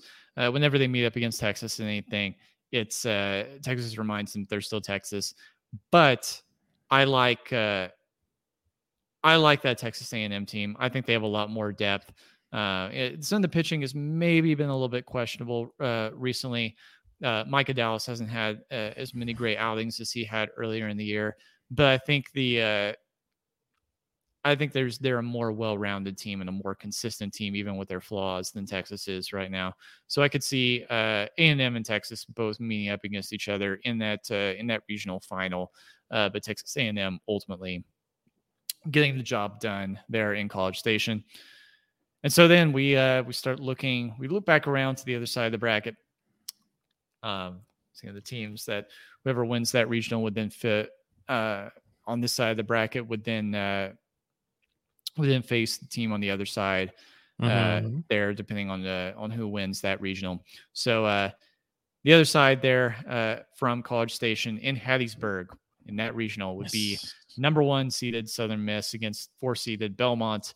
Uh, I've actually got a friend uh, from church that his brother uh, is a pitcher for Belmont, so I will uh, I will have to tune in uh, nice uh, to wherever Belmont's playing in their regional and um, and get a look at their team more. Um, and then two seed LSU, three seed Clemson. Ooh man, that's a mm. that is a difficult regional. That is a that is a gauntlet of a regional right there uh, oh, in. Hattiesburg. Man, I Southern Miss is the much more well-rounded team, but LSU or a Clemson could go in there and swing the bats and uh, and, and knock Southern Miss out of their own regional. Um, so I'd say that's an upset alert kind of territory. I feel like there um, in Hattiesburg. I have, I think you know Okay. Southern Miss might drop a game there, but they're not going to get double limb swept there. So I'll pick them, but I do have them on episode alert. So they will have to they'll have to play some really good baseball. I feel like to get out of that one. Absolutely. And then Auburn on the other side uh, from Louisville, there the number ten overall seed. Auburn would then be uh, number uh, the first seed in their bracket, uh, uh, going up against the fourth seed College of Charleston then against uh, and then Coastal Carolina and Florida State would be the two and three seeds on the other side of the bracket, respectively. That's that's yeah. a lock for Auburn. None of those teams yeah. scare me in terms of seeing like, hey, they could they can knock Auburn off. Auburn, you know, they've got Sunny D, Sonny DiChiara. Got uh, you know, they've got good pitching. Uh, yeah, offense, defense, pitching. They're they're they've uh, they've run through the gauntlet to the SEC West this year. That's a strong team. I could see them. Uh, I could see them winning that one for sure.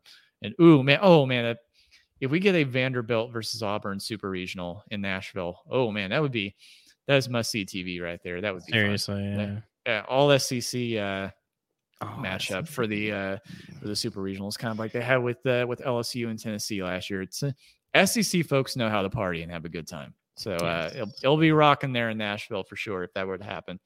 Uh, and then Virginia in the Charlottesville regional uh, on the other side of the bracket from uh, from the College Park regional, uh, number eleven overall seed. So number one Virginia in their bracket uh, on that side. They're going against number four Columbia, number two Oklahoma against number three Old Dominion. Hmm. You can't yeah. count out Old Dominion. Yeah, that's a that is an upset alert kind of bracket. That's a that's a bracket that I look at man, if Columbia Columbia could uh beat Virginia possibly in its opening game and send Virginia mm-hmm. then into the losers losers bracket at that point. So uh yeah. yeah, upset alert there, especially and then even if you Virginia gets past that, like going up against either Oklahoma or Old Dominion, that's going to be a tough outing there. So upset alert on that side of things. the South Bend regional on the on the opposite side of the Coral Gables regional. Uh, yeah, so man, the Miami and Notre Dame. What a what a great storied uh, rivalry between those two programs. The, you know, they go back to the old Catholics versus convicts days, and uh, uh, everything that uh, that came out of that. But yeah, Notre Dame, number twelve overall national seed, D one is projecting be number uh, be the one seed in their uh, their regional on that side of the bracket, going up against the four seed Ball State, two seed UCLA, and three seed Rutgers. Um, this is just a meh regional. I look at. I, I, see that as an easy out for Notre Dame. Uh, you know, Notre Dame hasn't been like a super impressive team to me throughout the year, uh, and that's just kind of a that would be a good seed for them in terms of not being super challenging for them uh, to get out their regional. The Eugene Regional for number 13 uh, overall seeded. Oregon opposite of Corvallis. Oh man, what? Yeah, you look at some you know, the, the seating committee definitely takes a look at some of the things of like, hey, what would be a great matchup? What what was obviously true to the uh, the performance of these teams, but what would be a great matchup uh, once we get to super supers? So, uh Oregon, we all know that that offense is incredibly explosive. Um, it's just can the pitching hold up? And sometimes it has truly been a struggle. Like we when we talk about Texas Tech's pitching being a struggle, man, Oregon, that is a full on struggle bus they're driving sometimes Eugene with that pitching there. So it would be number one seeded Oregon in that bracket up against UNLV, the four over uh, number four seed. And then the other side of it, two seeded Gonzaga and three seeded NC State. Ah. Gonzaga would be a tough out uh, oh, there. Yeah. Gonzaga, I could put I could put Oregon on upset alert over Gonzaga in my opinion. I think Gonzaga's been the much more much more well-rounded team. I mean, we remember they Gonzaga went into Stillwater earlier in the year and swept uh, swept Oklahoma State. So that's a strong Gonzaga program that they've got up there in Spokane. Uh, so put put Oregon State on upside alert uh, potentially this year. Uh, TCU uh, projected right now is the number 14 overall national seed. Uh, so one seed in that uh, in that regional on that side of the bracket gets number four seed in McNeese State, then two seed Texas State, and then three seed Dallas mm, Baptist. There. Great, great matchup.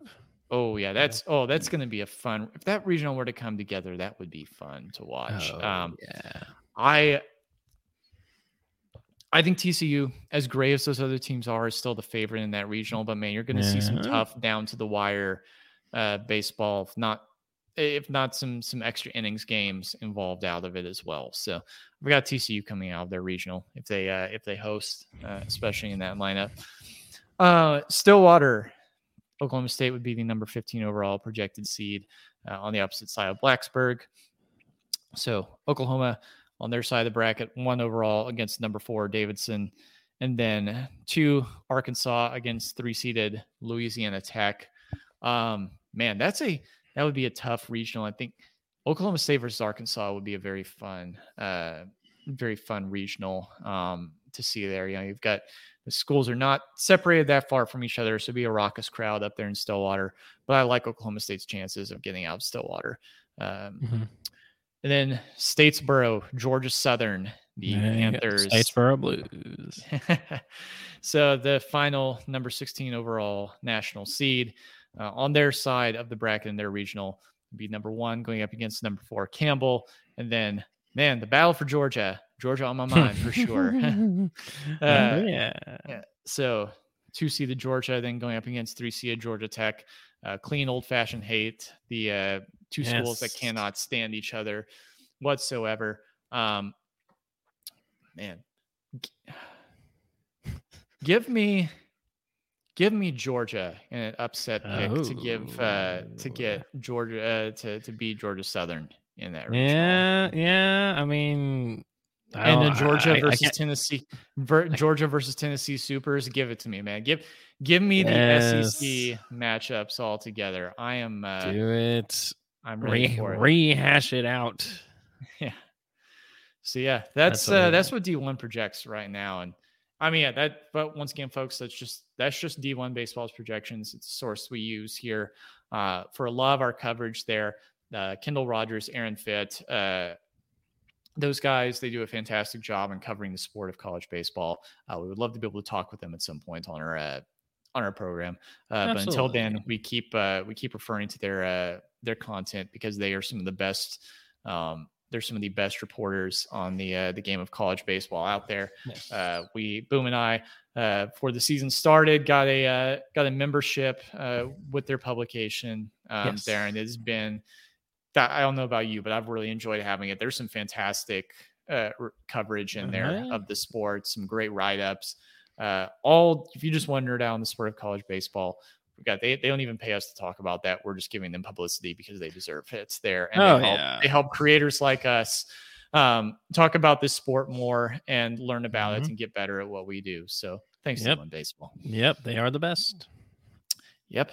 And with that in mind, let's close things out here uh, on today's show just by kind of quickly running through uh, the uh, the seating and the brackets for each of the conference tournaments here. Yes. So, Starting first off here with our home Big 12 tournament. Yes. TCU getting the number one seed, of course, yep. uh, having the better conference record. So, yep.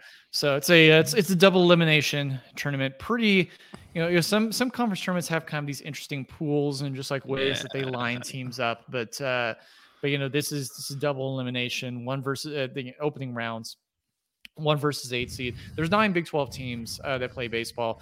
Uh, Kansas being the uh, the the bottom team this year uh, at number nine. I've gone home. Their season has ended altogether.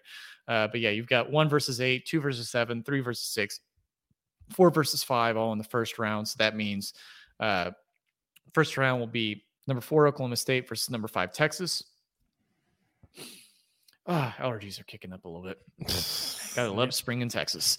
Uh, uh, game number two, uh, you got uh, so that's game number one. You've got Oklahoma State and Texas against each other. Game number two is going to be uh, number one TCU versus number eight Baylor. Game number three is going to be number two Texas Tech versus number seven Kansas State. Game number four is going to be number three Oklahoma versus number six West Virginia. So those games all will be on Wednesday. Uh, then you've got a couple games against uh, um, against the uh, the winners of uh, of uh, the, the, first several games on uh, on Thursday, and then against the uh, the losers of several of those games on on that same day as well. So you'll eliminate um, eliminate a couple teams by mid afternoon on on Thursday. Then you've got a got another elimination set there of a couple more losers um, there on Friday and then Saturday, you've got any more, uh, any more kind of loser elimination type games if necessary. Uh, but yeah, in the Big 12, you can just play. You can just get three straight wins, and you can automatically punch your ticket uh, to uh, to Sunday, save up your pitching, and uh, and have a chance to play for the Big 12 championship uh, there. And so, then moving on to the SEC You know, I the, the SEC tournament is supposedly an absolute zoo down there in Hoover, Alabama, and I would love to go.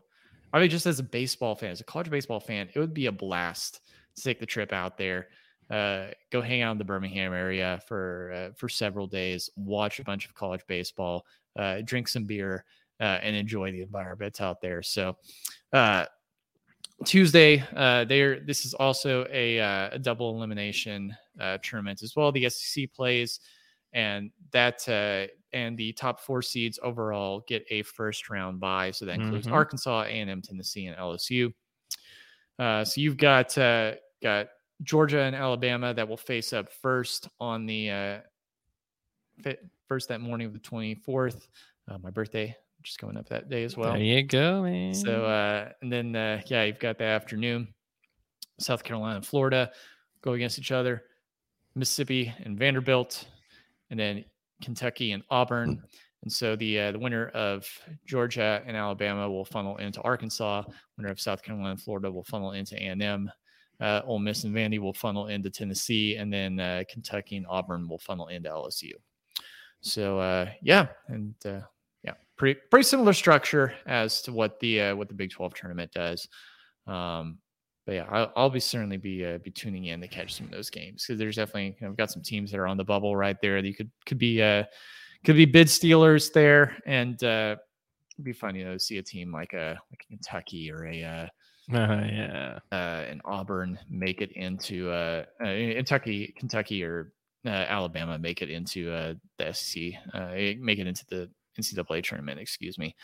Um, yeah, the ACC tournament next has a very interesting kind of format that they go in. So you've got they do what are called pools.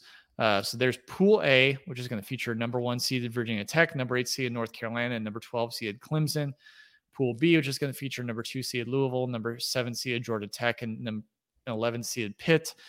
Pool C, which will feature three seeded Miami, six seeded Wake Forest, and 10 seeded North Carolina State. Uh, Pool D is going to feature four seeded Notre Dame, five seeded Virginia, and nine seeded Florida State the way this works, I'm just reading it here from the website. Uh, mm-hmm. Uh, actually, Bleacher Report is putting this one out here. Uh, 12 teams are split into split among four pools of three.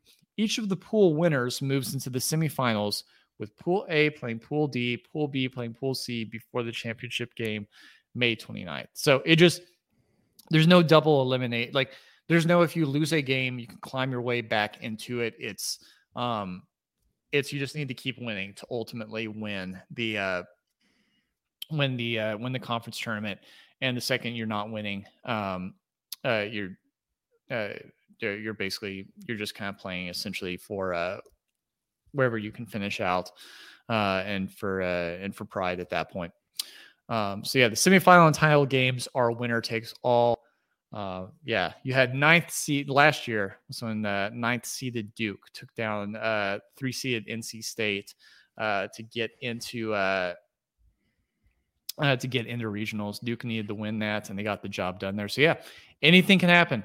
Uh, sure enough, it's can uh, uh, certainly this tournament could help out some teams, um, some teams this year.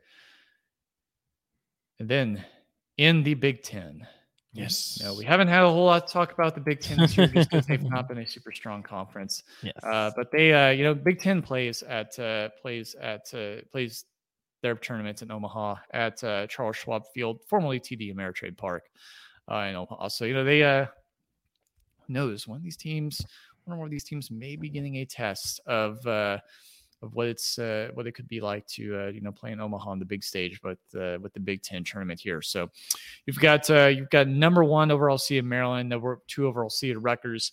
Uh, they are probably locks at this point. Uh, yeah, Maryland absolutely a lock. Rutgers most likely a lock for for playing in regionals this year. and for everybody else, it's it's, it's hoping to be a bid stealer. Um, so it looks like this is a uh, this is also a double elimination format that they have um, here in uh,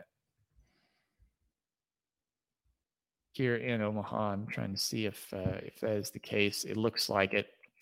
Um, so the seating you've got here, you've got number three Iowa against number six Penn State, number four, number two Rutgers against number seven Purdue, Maryland, uh, uh, number one overall against number eight Indiana, number one overall, uh, number four overall Illinois, excuse me, against number five overall Michigan. Uh, yeah, so the winners of, uh, of Iowa and Penn State and Rutgers and Purdue will funnel again again to each other.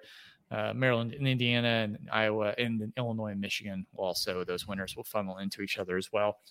And yeah, you've got the, uh, the loser games that uh, then determine the first double eliminations and get more teams out of the bracket there. So should be a fun event in Omaha. It'll be a, it'll be interesting to see uh, how that conference positions itself heading into regionals. And then last team, uh, last conference, excuse me, to uh, take a look at real quick uh, for a tournament is a uh, is a conference that is uh, having a tournament for uh, the first time uh, mm. in a good while hmm. here. There you go. Uh, I, the conference of champions. Yes, the conference. We'll have a champion. Yes, the Pac-12 conference will have a, uh, a tournament. They're going to be out in uh, sunny and hot at this point of the year. Scottsdale, Arizona, playing at Scottsdale Stadium there in this tournament. You have got number five seeded Arizona against going up against number four seeded Oregon, eight seeded Arizona State against one seeded Stanford seven seed Washington against two seed Oregon State, and six seed California against three seeded UCLA. uh, this is double elimination as well. By uh, by Sunday evening, we'll have a winner settled there. Um, yeah, gonna gonna be some fun baseball being played over the next week here.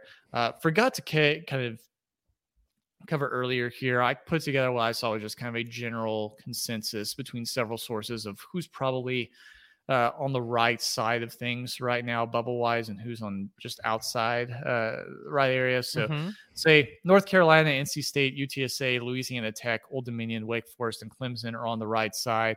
Uh, Clemson, uh, Clemson, NC State, you'll really want to see them pick up a win or two in their conference tournament uh, to really mm-hmm. solidify themselves um, in there. Um, on the wrong side of things, Iowa's probably going to need to win their conference tournament outright at this point.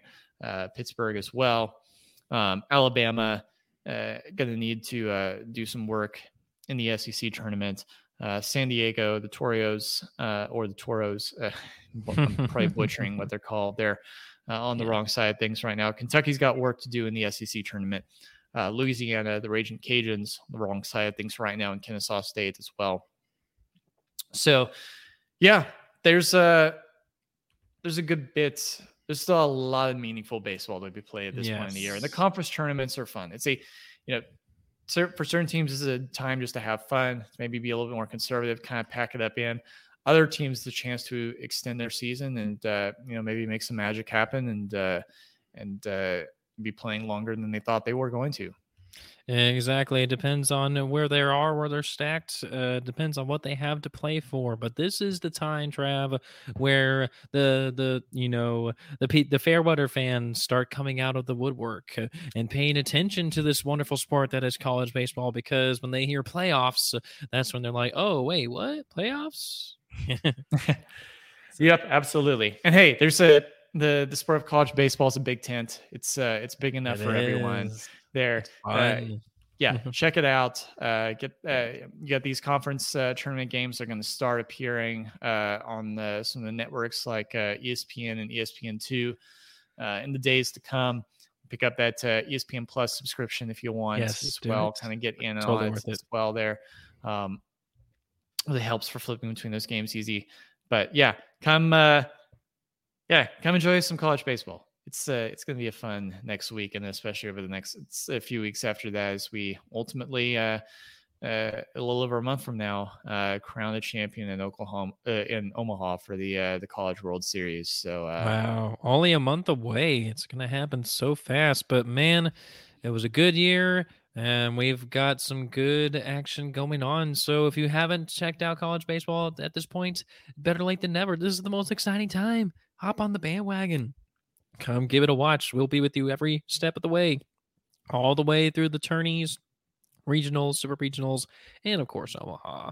We're going to be doing some special, extra special coverage for that. So, yep. Uh, thanks for the rundown, T Money. Uh, we're you know we're gonna ride it all the way to the end. So uh thank y'all so much for joining us for this extra special episode. Be sure to subscribe to No Doubter wherever you're listening to this episode. Give us a five star review if you enjoyed the show. Like us on facebook. Follow us on twitter and instagram all at No Doubter pod. You can follow me on twitter at boombostick21 travis Lofley at travis Lofley. Subscribe to our brand new youtube channel so you can actually see our faces see us the visual elements when we you know slam some beers and some wines.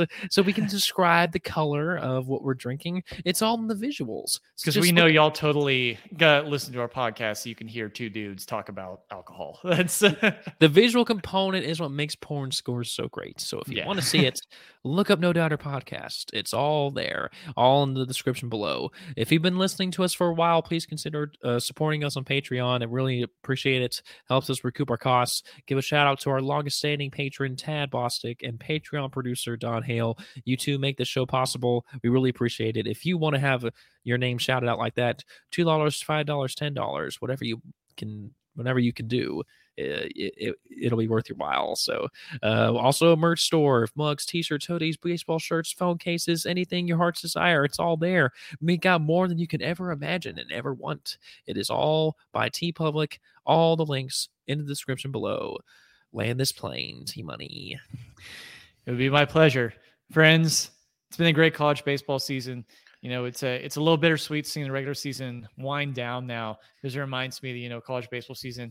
It's you know it, it the off season is never too long, but it comes around every year. It's a it's a time of year that I love uh, but it never lasts long enough. Yes. Like I said, it's never too long before the next season, and it's it's just a reminder at this point of the year. This season is winding down, but that means that the most ba- meaningful baseball is yet to come here, and we get to the penultimate part of it all, the greatest that there is here in the sport, the College World Series in Omaha, Nebraska. Yes, it's coming sooner than later. We still got a lot of meaningful baseball to be played between these conference tournaments and the regionals and super regionals coming up. We'll be with you every step of the way.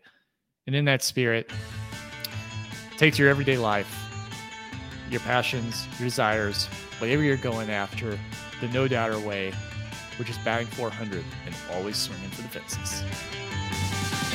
This episode of No Doubter is produced by Eric Bostick and Travis Lofley and edited by Travis Bostick. Our logo was designed by Lindsay Silblake.